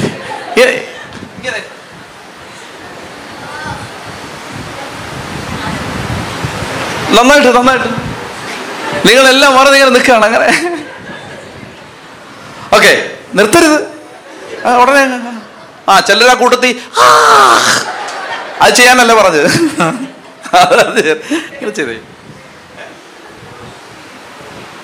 എന്നിട്ട് പറഞ്ഞേ ഇങ്ങനെ നോക്കിട്ട് പറഞ്ഞേ സ്വർഗത്തിൽ പറഞ്ഞേ സ്വർഗത്തിൽ അങ്ങല്ലാതെ ആരാണ് എനിക്കുള്ളത്? ഭൂമിയിലും അങ്ങയല്ലാതെ മറ്റാരെയും ഞാൻ ആഗ്രഹിക്കുന്നില്ല. കർത്താവേ സ്വർഗത്തിൽ അങ്ങല്ലാതെ ആരാണ് എനിക്കുള്ളത്? ഭൂമിയിലും അങ്ങയല്ലാതെ ഞാൻ ആരെയും ആഗ്രഹിക്കുന്നില്ല. അയ്യാത്തിട്ടെ ഇത് നല്ല ഉച്ചത്തി പറയണം. നിങ്ങൾ ഇങ്ങനെയൊന്നും പറഞ്ഞാൽ പോരാ. ഇതൊക്കെ നല്ല എന്താണ് നമ്മുടെ എന്താ ഇവിടെ ആ കോവിൽത്തോട്ടം. കോവിൽത്തോട്ടത്തിനുള്ള സഹോദരങ്ങളൊക്കെ ഇവിടെ ഇരിപ്പുണ്ട്. രണ്ടു മൂന്ന് ദിവസം എന്റെ ദൈവമേ നല്ല ധ്യാനമായിരുന്നു. എനിക്ക് പോരാൻ മനസ്സിലായിരുന്നു.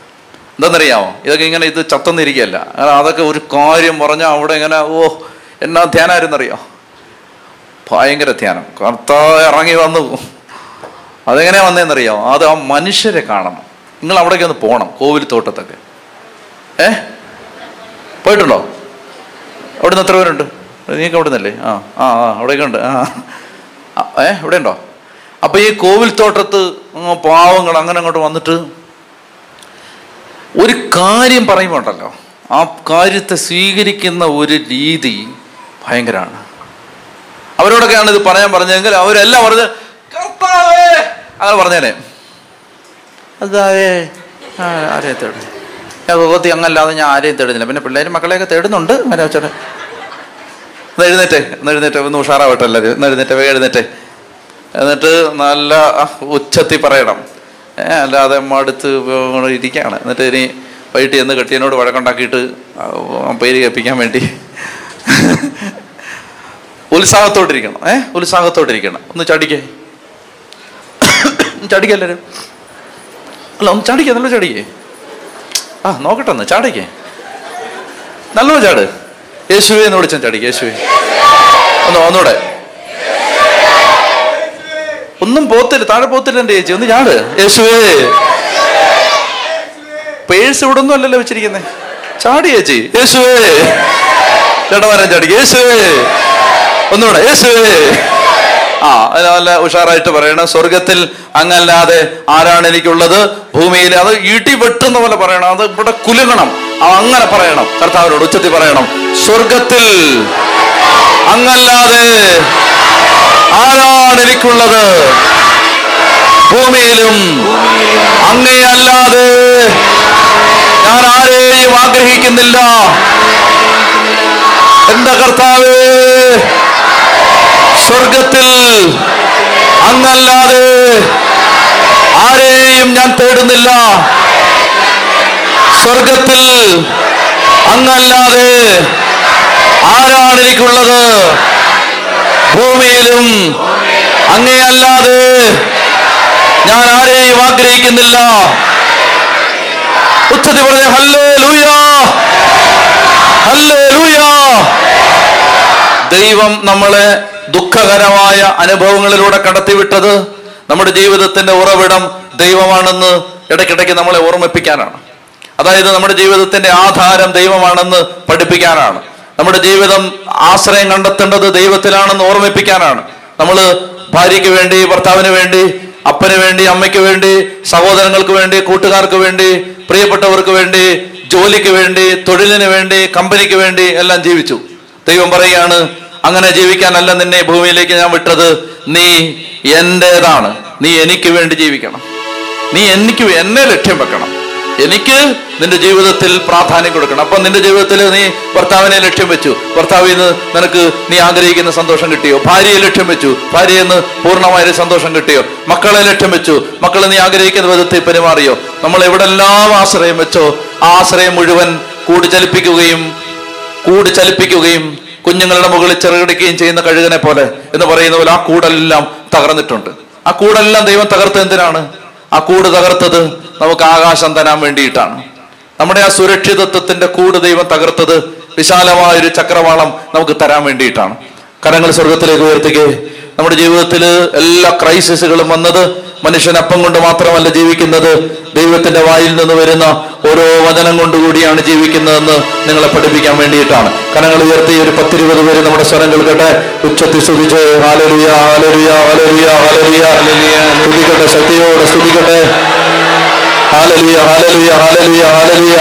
ഹാലലുയ മൂന്നാമത്തെ കാര്യം ദൈവം പറയുകയാണ് നിങ്ങൾ കാനാൻ ദേശത്ത് എത്തിക്കഴിഞ്ഞാൽ നിങ്ങൾക്ക് നല്ല സൗകര്യങ്ങൾ ഉണ്ടായി കഴിഞ്ഞാൽ പിന്നെ നിങ്ങൾ എന്നെ മറക്കാൻ സാധ്യതയുണ്ട്. അങ്ങനെ മറക്കാൻ പാടില്ല. അതാണ് ഈ അധ്യായത്തിൽ മൂന്നാമതായി നമ്മൾ ശ്രദ്ധിക്കേണ്ടത്. ഞാൻ വായിക്കുന്ന വചനം ശ്രദ്ധിക്കുക. പതിനൊന്ന് മുതലുള്ള വാക്യങ്ങൾ. ഞാൻ ഇന്ന് നൽകുന്ന കൽപ്പനകളും നിയമങ്ങളും ചട്ടങ്ങളും ലംഘിച്ച് നിങ്ങളുടെ ദൈവമായ കർത്താവിനെ വിസ്മരിക്കാതിരിക്കാൻ ശ്രദ്ധിച്ചുകൊള്ളുവിൻ നിങ്ങൾ ഭക്ഷിച്ച് തൃപ്തരാവുകയും നല്ല വീടുകൾ പണിതവയിൽ താമസിക്കുകയും നിങ്ങളുടെ ആടുപാടുകൾ പെരുകുകയും വെള്ളിയും സ്വർണവും വർദ്ധിക്കുകയും മറ്റ് സകലത്തിലും സമൃദ്ധി ഉണ്ടാവുകയും ചെയ്യുമ്പോൾ നിങ്ങൾ അഹങ്കരിക്കുകയും അടിമത്തത്തിന്റെ ഭവനമായ ഈജിപ്തിൽ നിന്ന് നിങ്ങളെ കൊണ്ടുവന്ന നിങ്ങളുടെ ദൈവമായ കർത്താവിനെ വിസ്മരിക്കുകയും ചെയ്യാതിരിക്കാൻ ശ്രദ്ധിക്കുവിൻ. കണ്ടോ? അതായത് നമുക്കൊരു കംഫർട്ട് സോൺ ഉണ്ടായിക്കഴിഞ്ഞാൽ പിന്നെ ദൈവത്തെ മറക്കാനുള്ള സാധ്യതയുണ്ട്. ഇപ്പൊ ഉദാഹരണത്തിന് നിങ്ങൾ ശ്രദ്ധിച്ചേ നോഹ. പേടകം പണിതുകൊണ്ടിരുന്ന സമയത്ത് വെള്ളപ്പൊക്കം ഉണ്ടാവുന്ന ദൈവം മുന്നറിയിപ്പ് കൊടുത്ത സമയത്ത് ഞെരുക്കവും ദുരിതം ഉണ്ടായിരുന്ന സമയത്ത് നോഹ വളരെ ഡീസന്റ് ആയിരുന്നു.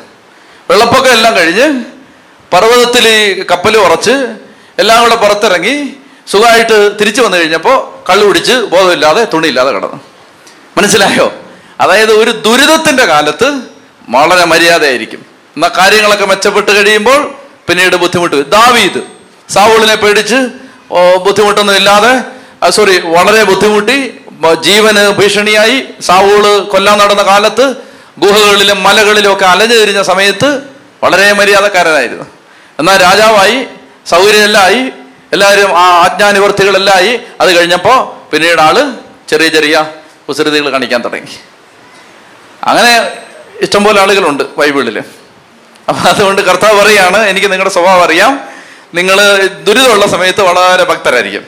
ദുരിതം കഴിയുമ്പോൾ പിന്നെ തനി നിറം പുറത്തു വരാൻ തുടങ്ങും. ദുരിതമുള്ള സമയത്ത് വളരെ ഹല്ലേലിയൊക്കെ വളരെ ഉച്ചത്തിലായിരിക്കും. ദുരിതമൊക്കെ ഒന്ന് മാറി അത്യാവശ്യം ഒന്ന് പിടിച്ചു നിൽക്കാറാവുമ്പോൾ ശരിക്കുള്ള സ്വഭാവം പുറത്തു വരാൻ തുടങ്ങും. കർത്താവിനിത് നമ്മളെയൊക്കെ വളരെ നന്നായിട്ട് കർത്താവ് മനസ്സിലാക്കിയിട്ടുണ്ട്. അതുകൊണ്ട് കർത്താവ് പറയാണ് ആ വിളച്ചിൽ എന്റെ അടുത്ത് നീ എടുക്കരുത് എന്ന് കർത്താവ് പറയാണ്. ഉച്ചതി പറഞ്ഞേ ഹാലരുയാ അതാണ് മൂന്നാമത്തേത്. നാലാമത്തേത് പതിനേഴാമത്തെ വാക്യത്തിൽ പറയുകയാണ് എന്റെ ശക്തിയും എന്റെ കരങ്ങളുടെ ബലവുമാണ് എനിക്ക് ഈ സമ്പത്തെല്ലാം നേടിത്തന്നതെന്ന് പറയരുത്. അതാണ് നാലാമത്തേത്. ജീവിതത്തിൽ എന്തെങ്കിലും ഐശ്വര്യം ഉണ്ടായാൽ ഞാൻ കഷ്ടപ്പെട്ട് ഞാൻ അധ്വാനിച്ച് ഞാൻ മെനക്കെട്ട് ഞാൻ രാത്രി പകലാക്കി അങ്ങനെ ഞാൻ നേടി എന്ന് പറയരുത്. നിങ്ങൾ ഇങ്ങോട്ട് നോക്കിയേ. അതായത് നിങ്ങൾ എല്ലാ ദിവസവും ഈ കഴിഞ്ഞ ഒരു പത്ത് വർഷമായിട്ട് ഇരുപത്തഞ്ച് വർഷമായിട്ട് അഞ്ച് വർഷമായിട്ട് രണ്ട് വർഷമായിട്ട് ഒറ്റ ദിവസം പോലും വിസ്തൂരമാനം മുടക്കിയിട്ടില്ലാത്തൊരു കൈവക്കിക്കേ. കൈവക്കി. കുറച്ച് പേരേ ഉള്ളൂ. മുപ്പത്? ഒമ്പത് വർഷമായിട്ട്. അമ്മച്ചി വിസ്തൂരം മുടക്കിയിട്ടില്ല. ഒന്ന് കൈയിട്ട് ചെയ്യും നല്ല കാര്യമല്ലേ? അല്ലേ? അപ്പോ അപ്പൊ അങ്ങനെ ഒരു കാര്യം ഉണ്ടെന്ന് വെച്ചു. എല്ലാ ദിവസവും മുടങ്ങാതെ കൊന്തയില്ലെന്ന് വരുന്ന കൈവക്കി. വെരി ഗുഡ് ഒന്ന് കൈയടിച്ചേ കൊള്ളാം. ഇത്രയും പേരൊക്കെ ഉണ്ട്. വെരി ഗുഡ് എല്ലാ ദിവസവും മുടങ്ങാതെ ബൈബിൾ വായിക്കുന്നവരെ കൈവക്കി. അപ്പൊ നമ്മൾ എങ്ങനെ ഇത് പറയേണ്ടത്? എങ്ങനെയാണ് ഇത് പറയേണ്ടത്? നമ്മൾ ഇതിനോട് പറയുകയാണ്. എന്താണ്? ഞാൻ കഴിഞ്ഞ ഇരുപത്തഞ്ച് വർഷമായിട്ട് വിസ്തുർവാന മുടക്കിയിട്ടില്ല. ഞാൻ കഴിഞ്ഞ ഇരുപത്തഞ്ച് കൊല്ലമായിട്ട് ഒരൊറ്റ ദിവസം പോലും കൊന്ത മുടക്കിയിട്ടില്ല. ഞങ്ങളുടെ വീട്ടിൽ കഴിഞ്ഞ അമ്പത് കൊല്ലത്തിനിടയിൽ ഒരൊറ്റ ദിവസം പ്രാർത്ഥിക്കാത്ത പ്രാർത്ഥിക്കാത്തൊരൊറ്റ ദിവസം ഞങ്ങൾക്ക് ഓർമ്മയില്ല. ഏ? ആ നിങ്ങൾ പറയാറില്ല. ഓക്കെ. ഏതാ? ആ പറയാം പറയാം പറയാം. അതായത് ഞങ്ങളുടെ വീട്ടിൽ ഞങ്ങളാരും തന്നെ ഇങ്ങനെ പറയാ പറഞ്ഞതായി ഞങ്ങൾക്ക് ഓർമ്മയില്ല. ഇതൊക്കെ നമ്മുടെ സാധാരണ വർത്തമാനത്തിൽ വരുന്ന കാര്യങ്ങളാണ്. അപ്പൊ ദൈവം പറയുകയാണ് എന്റെ കരബലവും എന്റെ ശക്തിയുമാണ് ഇതെല്ലാം നേടിത്തന്നതെന്ന് നീ പറയരുത്. അപ്പൊ എന്റെ കഴിവുകൊണ്ടെന്ന് പറയുന്നില്ലെങ്കിലും ശരിക്കും പറഞ്ഞാൽ എല്ലാം സംഭവിച്ചത് നിങ്ങൾ ആലോചിച്ച് നോക്ക്. നമുക്കൊരൊറ്റ ദിവസം പോലും കുർബാന മുടക്കാതിരിക്കാൻ നമ്മളെ സഹായിച്ചത് അങ്ങനെ ഉണ്ടെങ്കിൽ നമ്മളെ സഹായിച്ചത് ആരാണ്? ദൈവകൃപയാണ്. നിങ്ങൾ ആ വാക്കേ പറയാവൂ. എന്താണ്? ദൈവകൃപയാണ്. ഇപ്പൊ എല്ലാ ദിവസവും നിങ്ങൾ പ്രാർത്ഥിച്ചിട്ടുണ്ടെങ്കിൽ അങ്ങനെ പ്രാർത്ഥിക്കാൻ നിങ്ങളെ സഹായിച്ചത് ആരാണ്? എന്താണ്? ദൈവകൃപയാണ്. അതുകൊണ്ട് നമ്മൾ ഒരു ക്രിസ്ത്യാനിയുടെ വായിന്ന് ഇത് പുറത്തു വരേണ്ടത് എങ്ങനെയാണെന്നറിയാമോ അതായത് കർത്താവിന്റെ കൃപ കൊണ്ട് കഴിഞ്ഞ ഇരുപത്തഞ്ച് കൊല്ലമായിട്ട് കുർബാന മുടക്കാൻ ഇടവന്നിട്ടില്ല. കർത്താവിന്റെ കൃപ കൊണ്ട് കഴിഞ്ഞ പത്ത് കൊല്ലമായിട്ട് കൊന്ത മുടക്കിയിട്ടില്ല.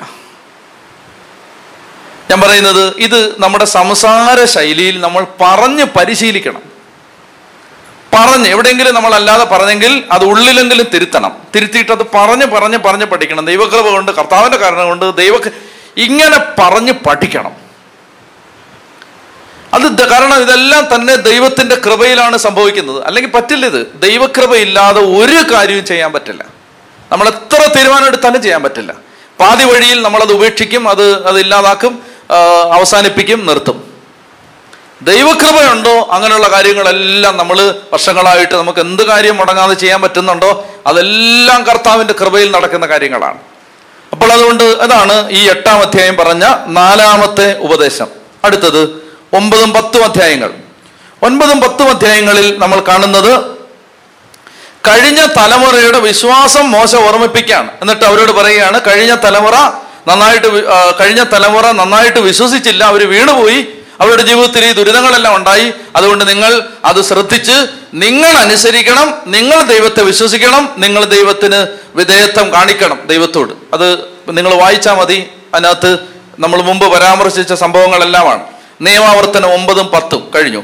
നിയമാവർത്തനം പതിനൊന്ന്. പതിനൊന്നാം അധ്യായത്തിൽ പതിനെട്ട് മുതലുള്ള വാക്യങ്ങൾ വളരെ പ്രധാനപ്പെട്ടതാണ്. നിയമാവർത്തനം പതിനൊന്നാം അധ്യായം പതിനെട്ട് മുതൽ. അത് വായിക്കാം. നിയമാവർത്തനം പതിനൊന്നാം അധ്യായം പതിനെട്ട് മുതൽ. സ്ക്രീനിൽ നോക്കി വായിച്ചേ.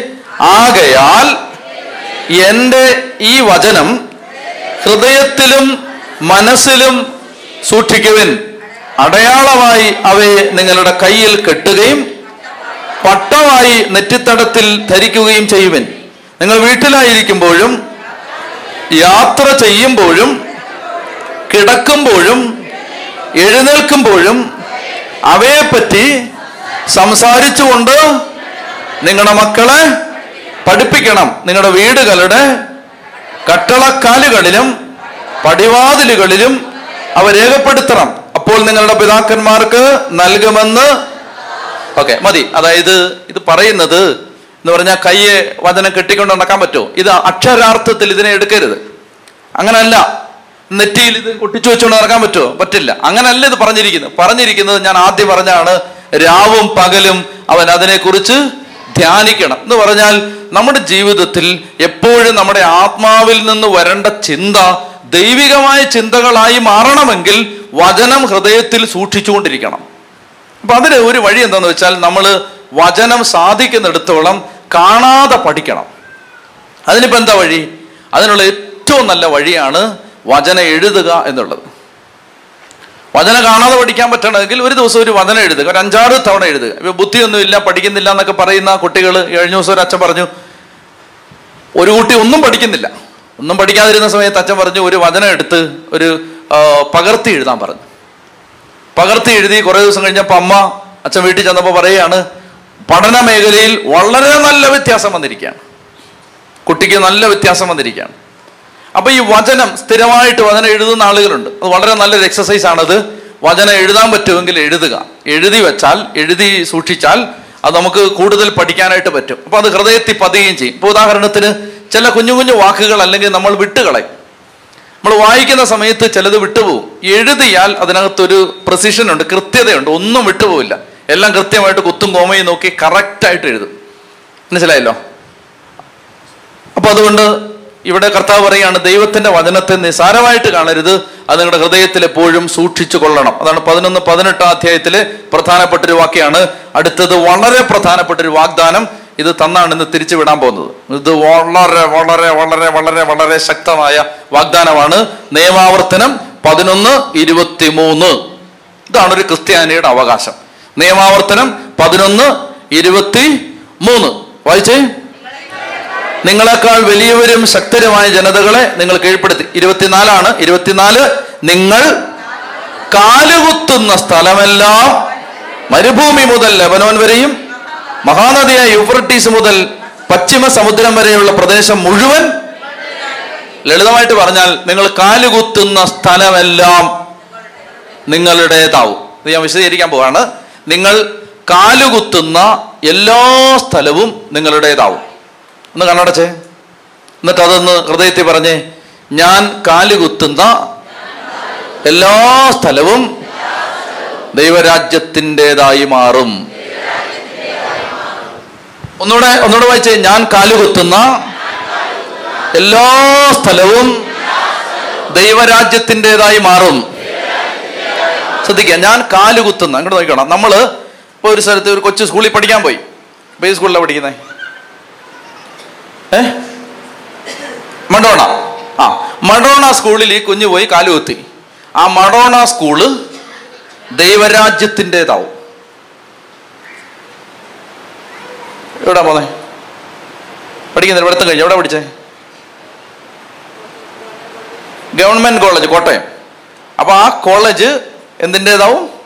ദൈവരാജ്യത്തിന്റെതാവും. അപ്പൊ ഒരു മാമോദീസ മുങ്ങിയ ജോയൽ എവിടെ പഠിക്കുന്നത് സെന്റ് തോമസ് എന്തിന്റെതായിട്ട് മാറും? എവിടെ താമസിക്കുന്നത് തിരുമല ദൈവരാജ്യത്തിന്റെതാവണം. അതിനാണ് തിരുമല കൊണ്ട് താമസിപ്പിച്ചിരിക്കുന്നത്. മനസ്സിലായോ? എവിടെ വീട്?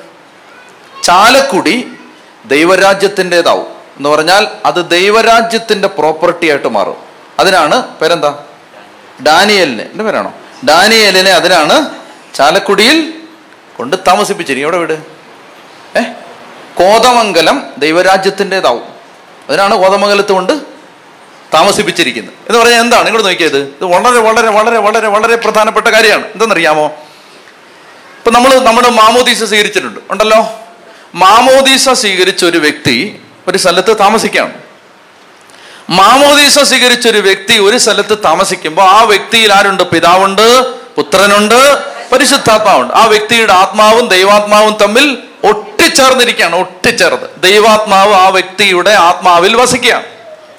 അപ്പോൾ ആ വ്യക്തി ചെന്ന് ഒരു സ്ഥലത്ത് താമസിക്കുമ്പോൾ ആ സ്ഥലത്തേക്ക് ആ അന്തരീക്ഷത്തിലേക്ക് ആ മണ്ണിലേക്ക് അതിന്റെ നാല് ദിക്കുകളിലേക്ക് ഈ ദൈവശക്തി ആ വ്യക്തിയിലൂടെ ഒഴുകി ആ സ്ഥലത്ത് എന്തെങ്കിലും തിന്മയോ പിശാചോ ബന്ധനമോ ആഭിചാരമോ കെട്ടോ ദുരിതമോ പരാജയമോ ഉണ്ടെങ്കിൽ ഈ മാമോദീസ സ്വീകരിച്ചൊരു വ്യക്തി ഈ അമ്മച്ചി അവിടെ എവിടെയാണ് സ്ഥലം അമ്മച്ചിയുടെ?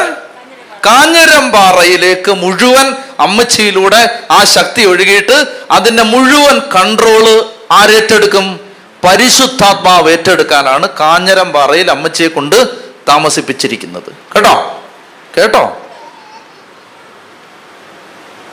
ഇതാണ് നമ്മുടെ ജീവിത നിയോഗം. ഇത് ശ്രദ്ധിക്കണം. ഇത് നമ്മൾ മനസ്സിലാക്കുന്നതിന് പകരം ഇവിടെ ബന്ധനമുണ്ട് അതുകൊണ്ട് ഇവിടുന്ന് മാറി ഇവിടെ വീട് വെച്ചേക്കാം എന്ന് പറഞ്ഞ് ഇന്ന് നടക്കുന്നതാണ് നമ്മുടെ ഏറ്റവും വലിയ ബന്ധനം. മനസ്സിലായോ? ഇപ്പൊ നിങ്ങൾക്ക് ഇവിടെ ബന്ധനാണെങ്കിൽ ഇവിടെ താമസം കഴക്കൂട്ടത്ത് ബന്ധനാണെങ്കിൽ ചേച്ചി കിഴക്കേക്കോട്ട വീട് വെച്ചാൽ കിഴക്കേക്കോട്ടയിലും ഉണ്ട് ബന്ധനം. മനസ്സിലായോ? അതായത് നമുക്ക് എത്ര നാൾ വീട് പൊളിച്ച് മാറ്റി വെച്ച് ഓടി നടക്കാൻ പറ്റും? പറ്റുമോ പറ്റില്ല. അപ്പൊ അതുകൊണ്ട് നമ്മൾ എന്താ ചെയ്യണ്ടേ? എവിടെ വീട്? ഏ? മണക്കാട് ബന്ധനമുണ്ടോ? നിശ്ചയമായിട്ടും ഉണ്ട് നിശ്ചയമായിട്ടുണ്ട് മണക്കാട്. ആ ബന്ധനം അഴിക്കാൻ ദൈവം ആ സ്ഥലത്ത് കൊണ്ടുവച്ചിരിക്കുന്ന ഒരാളാണ് സഹോദരി. സഹോദരി അവിടുന്ന് വീട് വിറ്റ് ബന്ധന എന്ന് പറഞ്ഞുകൊണ്ട് മണക്കാട് നിന്ന് വീട് വിറ്റ് വേറെ മണൽകാട് പോയാൽ കാര്യം നടക്കുമോ മണൽകാട് വേറെ അതിനൊക്കെ വലിയ ബന്ധനമുണ്ട്. കേട്ടോ? അപ്പൊ അതുകൊണ്ട് ഒരു കാര്യം നിങ്ങൾ തിരിച്ചറിയുക. സകല ആളുകൾ ഇവിടെ ഇരിക്കുന്ന ഇവിടെ വീട്. കൊട്ടിയം. കൊട്ടിയത്ത് ബന്ധനമുണ്ടോ? എല്ലാ സ്ഥലത്തും ഉണ്ട് ബന്ധനം. മനസ്സിലായോ? മനുഷ്യൻ എവിടൊക്കെ പാപം ചെയ്തിട്ടുണ്ടോ? മനുഷ്യൻ എവിടെല്ലാം ദൈവത്തിന് മറുതലിച്ച് ജീവിച്ചിട്ടുണ്ടോ? അവിടെ എല്ലാം ബന്ധനമുണ്ട്. കൊട്ടിയത്ത് ബന്ധനമുണ്ടോ? നിശ്ചയമായിട്ടും ഉണ്ട്. ആ ബന്ധനം അഴിക്കാൻ ഈ സഹോദരനെ കൊട്ടിയത്ത് ദൈവം കൊണ്ടുവന്ന് വെച്ചിരിക്കുകയാണ്. അപ്പൊ അങ്ങനെ വെച്ചിരിക്കുന്ന ആളുകൾ അത് അഴിക്കുന്നതിന് പകരം വീട് വിറ്റ് പോകാൻ പ്ലാൻ ചെയ്തുകൊണ്ടിരിക്കുകയാണ്. ആണോ? അങ്ങനെ ചെയ്യരുത്. മനസ്സിലായില്ലേ? അപ്പൊ അതുകൊണ്ട് നിങ്ങൾക്ക് മനസ്സിലാവുന്നുണ്ടോ? മനസ്സിലാവുന്നുണ്ടോ? എവിടെ വീട്? ഏ? പട്ടത്ത് ബന്ധനമുണ്ടോ? ഏ? പട്ടത്ത് ഭയങ്കര ബന്ധനമാണ് ആ ബന്ധനം മാറ്റാനാണ് മാമോദീസ സ്വീകരിച്ച വ്യക്തികളെ കർത്താവ് ഓരോ സ്ഥലത്തും കൊണ്ടുപോയി താമസിപ്പിച്ചിരിക്കുന്നത്. മനസ്സിലായി? എവിടെ വീട്? ഏ? പൊങ്ങുമൂട്. പൊങ്കുമൂട് ഇവിടെ. ആ ഇവിടെ ബന്ധനമുണ്ടോ? ഭയങ്കര ബന്ധനം അയച്ചേ അവിടെ അവിടെ ആ ബന്ധനം അഴിക്കാനാണ് ദൈവം നമ്മളെ കൊണ്ടുവന്ന് വെച്ചിരിക്കുന്നത്. നിങ്ങൾ ശ്രദ്ധിച്ചേ അതായത് നിങ്ങൾ ഈ കർത്താവിന്റെ രാജ്യം എങ്ങനെയാണ് പണിയപ്പെടുന്നത്? നിങ്ങൾ എങ്ങനെയാണോ വിചാരിച്ചിരിക്കുന്നത് ഈ ദൈവരാജ്യം എങ്ങനെ വളരുന്നേ? ഒരു സുപ്രഭാതത്തിൽ കർത്താവ് ഇങ്ങനെ ആകാശത്ത് നിന്ന് ഒരു ഫ്ലൈറ്റിലോട്ട് ഇങ്ങനെ ഇറങ്ങി വന്ന് എവിടെ അപ്പിടിയടാ എല്ലാത്തിനെ അവിടെ എപ്പിടി അവനെ പിടിച്ച കേട്ടോ അങ്ങനല്ല ദൈവരാജ്യം സ്ഥാപിക്കുന്നത്. ദൈവരാജ്യം സ്ഥാപിക്കുന്നത് സഭയാകുന്ന പുളിമാവിലൂടെയാണ് തലതിരിഞ്ഞൊരു സ്പിരിച്വാലിറ്റി നമ്മുടെ തലയ്ക്കകത്ത് കയറിയിരിക്കുകയാണ്.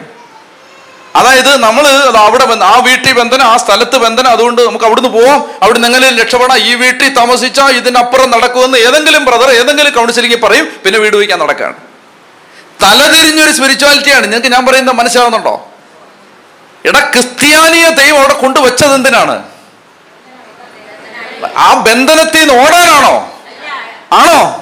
ആ ബന്ധനം അഴിക്കാനാണ് നിന്നെ അവിടെ കൊണ്ട് താമസിപ്പിച്ചിരിക്കുന്നത്. അപ്പൊ നിങ്ങൾ പറയും ഞങ്ങൾക്ക് ഡെലിവറൻസ് ഗിഫ്റ്റ് ഒന്നും ഇല്ലല്ലോ. ഞങ്ങൾ ഡൊമിനിക്കച്ചൻ ഇങ്ങനെ ബന്ധിക്കുന്ന പോലെ ബന്ധിക്കാനും ഞാൻ അറിഞ്ഞുകൂടല്ലോ നിങ്ങൾ ഒന്നും ചെയ്യണ്ട. നിങ്ങൾ അവിടെ താമസിച്ച് നിങ്ങൾ അവിടെ എല്ലാ ദിവസവും രാവിലെയും വൈകുന്നേരം കർത്താവിന്റെ നാമം വിളിച്ച് നിങ്ങൾ പാട്ട് പാടി വചനം വായിച്ച് സഭയുടെ പ്രാർത്ഥനയും ചൊല്ലി കൊന്തയും ചൊല്ലി നിങ്ങൾ അവിടെ ജീവിക്കുമ്പോൾ നിങ്ങൾ പോലും അറിയാതെ നിങ്ങളുടെ അന്തരീക്ഷത്തിലേക്ക് ദൈവരാജ്യം പടർന്ന് പന്തലിച്ച് വ്യാപിച്ചു കൊണ്ടിരിക്കുകയാണെന്ന് അറിയാതെ നിങ്ങൾ വീട് വിറ്റുപോകാൻ ഉറക്കെ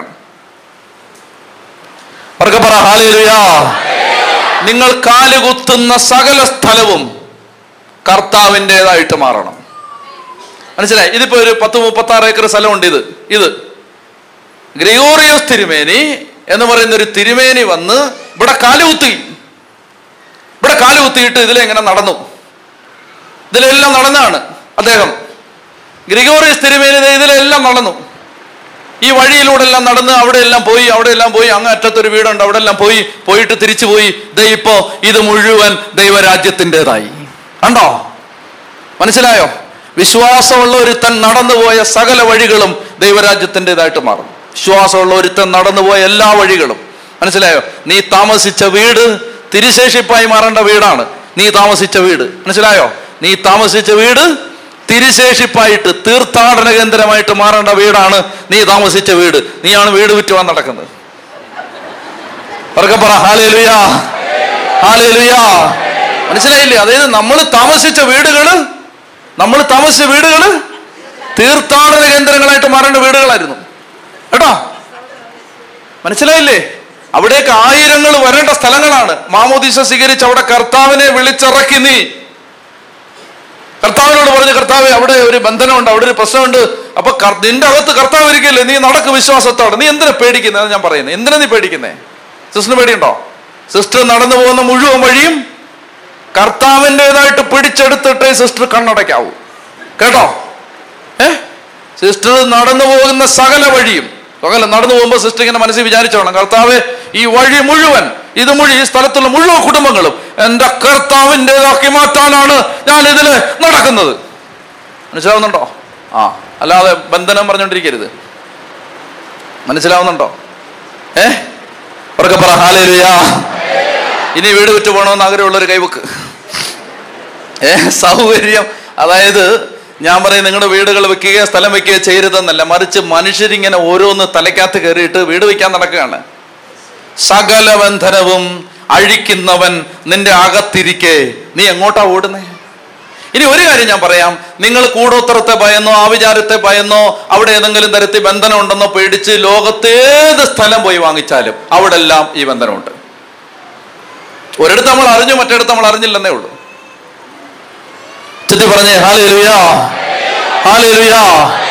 അപ്പൊ അതുകൊണ്ട് നീ താമസിക്കുന്ന വീട് നീ താമസിക്കുന്ന സ്ഥലം നീ പോകുന്ന സ്കൂൾ നീ പഠിക്കാൻ ചെല്ലുന്ന സ്ഥലം നീ ജോലി ചെയ്യുന്ന സ്ഥലം സുഹൃത്തെ നീ ജോലി ചെയ്യുന്ന ഹോസ്പിറ്റൽ കർത്താവിന്റെ രാജ്യമായിട്ട് മാറാനാണ് നിന്നെ അവിടെ കൊണ്ട് കർത്താവ് വെച്ചിരിക്കുന്നത്. അതിനെന്താ ചെയ്യേണ്ടത് അതിന് നീ രാവിലെ മുതൽ നാളെ രാവിലെ മുതൽ മെഗാഫോൺ വാങ്ങിച്ച് എല്ലാവരും ഹല്ലേലു യേശുവിൽ വിശ്വസിക്കുക അങ്ങനെയൊന്നും പറയണ്ട നീ വിശ്വാസ് വിശ്വസിക്ക്. ഇതൊക്കെ നീ വിശ്വസിക്ക്. നീ കുർബാന സ്വീകരിച്ചിട്ട് നീ വിശ്വസിക്ക്.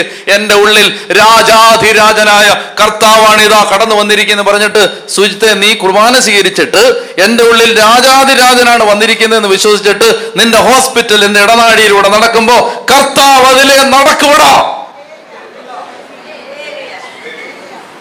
പറഞ്ഞേ ഹാലേലുയാ. ഹാലേലുയാ. അതിനാണ് ദൈവം നമ്മൾ. അല്ലാതെ നമ്മളിങ്ങനെ മറ്റുള്ളവരെക്കാൾ സ്പീഡിലാണ് ഇന്ന് ക്രിസ്ത്യാനി ഓടിക്കൊണ്ടിരിക്കുന്നത്. ബാക്കിയുള്ളവർക്ക് പിന്നെ മാനം മര്യാദയുണ്ട്. അവൻ എന്തെങ്കിലുമൊക്കെ പൂവോ ഒക്കെ ഇട്ട് എന്തെങ്കിലുമൊക്കെ തളിച്ചിട്ട് അവിടെ താമസിക്കും. നമ്മൾ പറക്കി ഓടുകയാണ് വിറ്റ് പറക്കി. സ്തുതി പറഞ്ഞേ. ഹാലേലുയാ. നീ കാലുകുത്തുന്ന സ്ഥലം നിനക്കൊരു ബാധ്യതയുണ്ട്. നീ താമസിക്കുന്ന വീട് നിന്നെ ദൈവം ഏൽപ്പിച്ചിരിക്കുന്ന പറമ്പ് അത് കർത്താവിന്റെതായിട്ട് ഞാൻ മാറ്റിയിരിക്കും. എന്റെ കർത്താവിന്റെതായിട്ട്. എന്ന് പറഞ്ഞാൽ അവിടെ എവിടെ തിരിഞ്ഞാൽ എന്റെ ദൈവം മഹത്വപ്പെടുത്തുന്ന രീതിയിൽ അതിനെ ഞാൻ എന്റെ പ്രാർത്ഥന കൊണ്ട് എന്റെ വിശ്വാസം കൊണ്ടും ഞാൻ അതിനെ വിശുദ്ധമാക്കുമെന്ന് ദൈവം നിന്നെ ഏൽപ്പിച്ച് തന്നിരിക്കുകയാണ് ഈ മണ്ണ്. ആ അത് പഠിപ്പിക്കുന്ന പുസ്തകമാണ് നിയമാവർത്തനം. മനസ്സിലായോ? ഈ ദേശം നിങ്ങൾ കൈവശപ്പെടുത്തണം. എന്നിട്ട് നിങ്ങൾ അവിടെ കർത്താവിനെ ആരാധിക്കണം. എന്നിട്ട് നിങ്ങൾ അവിടെ വിശ്വസിച്ച് ജീവിക്കണം. അവിടെ വിശ്വസിച്ച് ജീവിക്കുമ്പോൾ നിന്റെ വീട് ദേവാലയമായിട്ട് മാറുന്നത് മനുഷ്യർ കാണും. അതിനാണ് ദൈവം നിന്നെ കൊണ്ടുവന്ന് ഓരോ ദേശത്ത് ഇപ്പൊ എവിടെല്ലാം നിന്ന് ആളുകൾ ഇതിനകത്ത് ഇരിപ്പുണ്ട്. ജീവിക്കുന്ന ദൈവത്തെ സ്വീകരിച്ച കർത്താവായ പിതാവും പുത്രനും പരിശുദ്ധാത്മാവും വസിക്കുന്ന ആ ആലയങ്ങളായിട്ട് മാറിയ മനുഷ്യര് ഭയപ്പെട്ട് ജീവിക്കുകയാണ്. അതുകൊണ്ട് ഇന്ന് നമ്മൾ പ്രാർത്ഥിക്കുമ്പോൾ കർത്താവെ ഞങ്ങൾ ജീവിക്കുന്ന ദൈവത്തിന്റെ ആലയങ്ങളാണ്. നിങ്ങളെ ദൈവം ഇന്ന് അനുഗ്രഹിച്ച് വിടുകയാണ്. നിങ്ങൾ താമസിക്കുന്ന സ്ഥലം കർത്താവിന്റെതായിട്ട് പിടിച്ച് കൊടുക്കണം. കർത്താവിന്റെതാക്കി കൊടുക്കണം. അപ്പോൾ എങ്ങനെയാണ് അത് കൊടുക്കുന്നത്? നീ ഒരാൾ ആ വീട്ടിലിരുന്നങ്ങ് വിശ്വസിച്ച് പ്രാർത്ഥിച്ചാൽ മതി. വേറെ ഒന്നും ചെയ്യണ്ടെന്ന്. നിങ്ങൾ നാളെ മെഗാഫോണുമായിട്ട് ഇറങ്ങി ഞാൻ ഞാൻ ഇപ്പം നിങ്ങൾ പറയട്ടെ നിങ്ങൾ സാക്ഷ്യമുള്ളൊരു ജീവിതം നയിക്കുന്നതാണോ? നിങ്ങൾ മൈക്കിലൂടെ പ്രസംഗിക്കുന്നതാണോ? ഏതാണ് മനുഷ്യരെ സ്വാധീനിക്കുന്നത്? ആണല്ലോ. നിങ്ങൾ സാക്ഷ്യമുള്ളൊരു ജീവിതം നയിക്കുന്നതാണോ? മൈക്കിലൂടെ അലറി വിളിക്കുന്നതാണോ? ഏതാണ് മനുഷ്യരെ സ്വാധീനിക്കുന്നത്?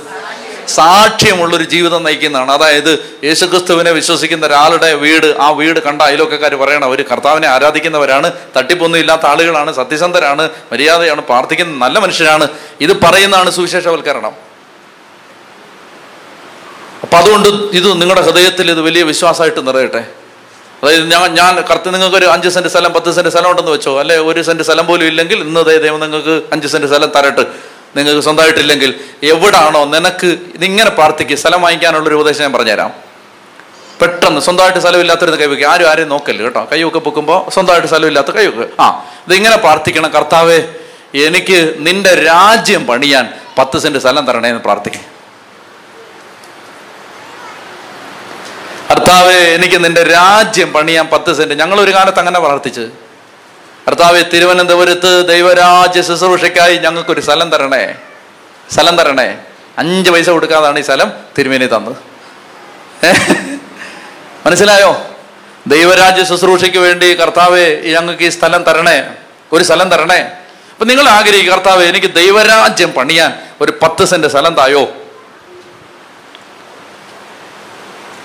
അപ്പോൾ അതുകൊണ്ട് ഇത് നിങ്ങൾ വിശ്വസിക്കണം. നിങ്ങളുടെ ജീവിതത്തിൽ കർത്താവ് നിങ്ങൾക്ക് തന്നിരിക്കുന്ന ഈ സ്ഥലം നിങ്ങൾ താമസിക്കുന്ന മണ്ണ് നിങ്ങൾ ജീവിക്കുന്ന ഭൂമി ദൈവം നിങ്ങൾക്ക് തന്നിരിക്കുന്നത് ആ സ്ഥലത്ത് എന്തിനു വേണ്ടിയാണ്? അപ്പൊ അതാണ് നിയമാവർത്തനം. പതിനൊന്ന് ഇരുപത്തിനാല് നിങ്ങൾ കാലുകുത്തുന്ന സ്ഥലമെല്ലാം നിങ്ങളുടേതായിരിക്കും.